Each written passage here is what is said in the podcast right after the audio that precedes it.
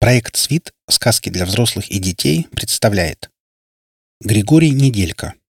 «Жнец из тени». Читает Олег Шубин. Внутренности усеивали всю комнату, разве что потолок не запятнали красные следы. Игорь подавил рвотный позыв. За 12 лет работы частным детективом он повидал всякое, но не такое, пусть даже на фото. «Я хочу, чтобы этого ублюдка нашли», — сказала Регина, клиентка. Женщина с резкими чертами лица и уложенными на бок черными волосами тряхнула головой, придавая словам весомости. «Его нужно наказать. Заслуженно и жестоко». «Боюсь, это не в моей компетенции», — Игорь Воротов развел руками. Регина поджала губы. «Тогда просто найдите его». Ну что ж, это он мог. Во всяком случае, постараться придется, поскольку платили ему прилично, очень прилично. В наши дни на каждую услугу найдутся свои торговец и купец. Все просто. Убийства начались полгода назад и происходили с пугающим постоянством. У убийцы, похоже, не было четкого графика, и очередное преступление от предыдущего могли отделять и неделя, две недели, и месяц. И никакой видимой связи, кроме одного момента, Каждый новый труп оказывался обезображен до неузнаваемости. Первого несчастного, мужчину, порезали на куски кухонным ножом. Вторую жертву, даму бальзаковских лет, сожрали аллигаторы в зоопарке. Третьего несколько раз переехали машины, пока не превратили в кусок кровоточащей плоти. На этом мерзавец не остановился. Всего убийств насчитывалось семь. С тем, который поручили расследовать Игорю, восемь. Мужчину будто бы разорвало изнутри и останки усеивали комнату в квартире, где ранее жил покойный. Регина обратилась к Игорю, потому что полицейские не помогли. Видимо, раскрыть подобное дело им просто не под силу. Может, они и старались, но неутешная жена требовала немедленного отмщения. Через знакомых она узнала об Игоре Воротове, известном в довольно узких кругах частном детективе, не завалившем пока ни единого расследования. Он просил немало, однако в скором времени предоставлял результаты.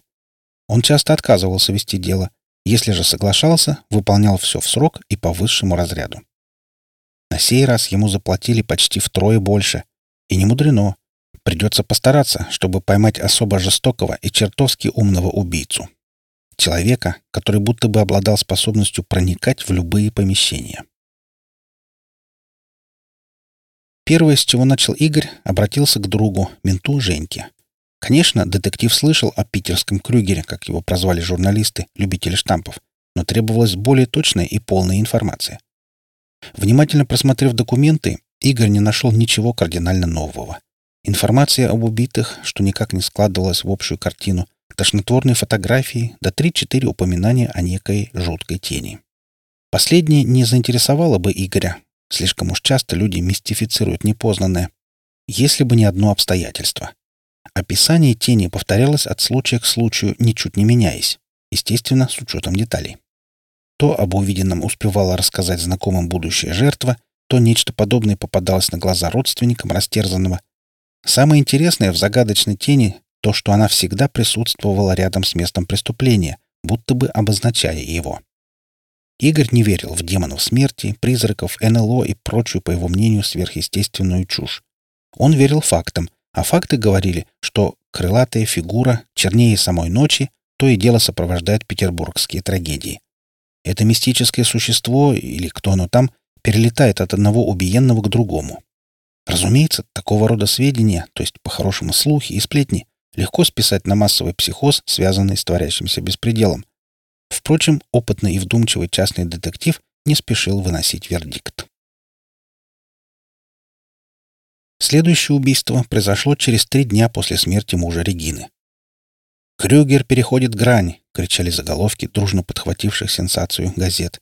А еще они кричали «Смертельная наглость!» «Питер, дом для душегуба!» и прочее, прочее, прочее в том же духе. Воротов прибыл на место и осмотрел подвал, где убили дворника Саида.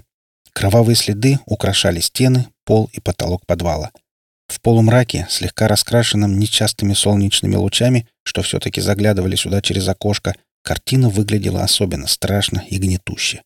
А потом сыщик настоял, чтобы ему показали труп.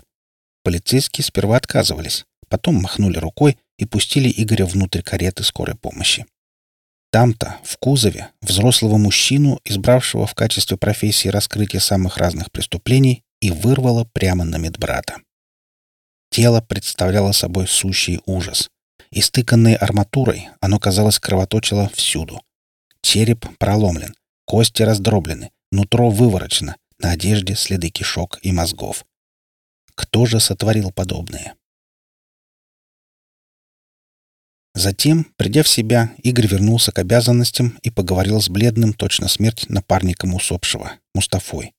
На ломаном русском тот рассказал, что пришел слишком поздно. Саид, обезумев, бросался на арматуру, что держал в руках. Снова и снова, не зная устали и, похоже, совершенно не чувствуя боли, пока не рухнул на пол и не забился в судорогах. Это было невозможно. И физически, и морально, и... Да хоть как. Кроме того, такая трактовка событий ставила под сомнение все, что удалось выяснить полиции. Дворник в приступе сумасшествия кончает с собой самым невероятным образом. Газетчики, естественно, сделают обертку для этой конфетки, настоящего медиахита. Игоря же вновь заинтересовало пятно. Мустафа утверждал и, более того, клялся Аллахом, что во время леденящей кровь сцены смерти видел стоящую напротив его друга фигуру с крыльями. И сине-черную, и какую-то овальную. Фигура пробыла в подвале буквально секунду или две, а после внезапно исчезла. И все же она там находилась. Так утверждал Мустафа. Верить ли ему?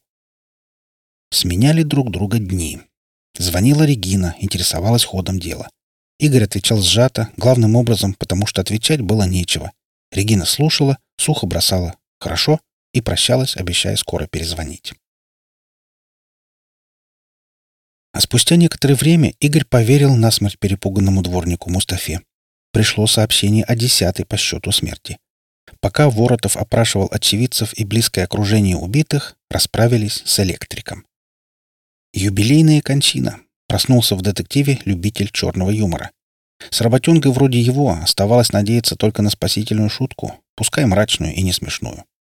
Электрик, мужчина лет 50, умер, повиснув на оголенном высоковольтном проводе.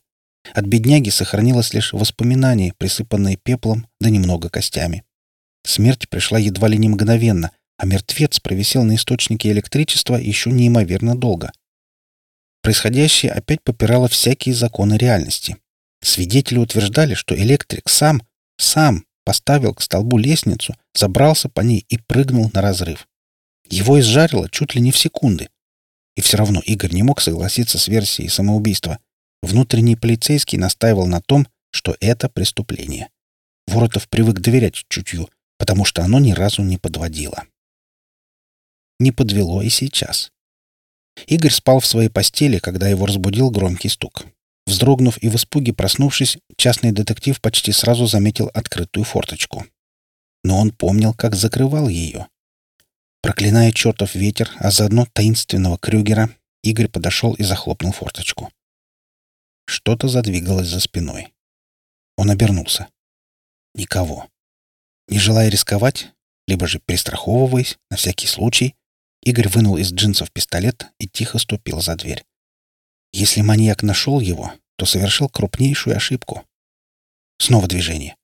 Он моментально развернулся и опешил. В дверном проеме высилась, подпирая потолок, несуразная, словно бы овальная фигура с крыльями черная настолько, что чудился нереальный, тлетворный ореол вокруг нее. Темный ангел? Или крылатый демон? Или тень-хищник? Или галлюцинация? Пересохло во рту. Перехватило дыхание. Почему оно посетило именно его?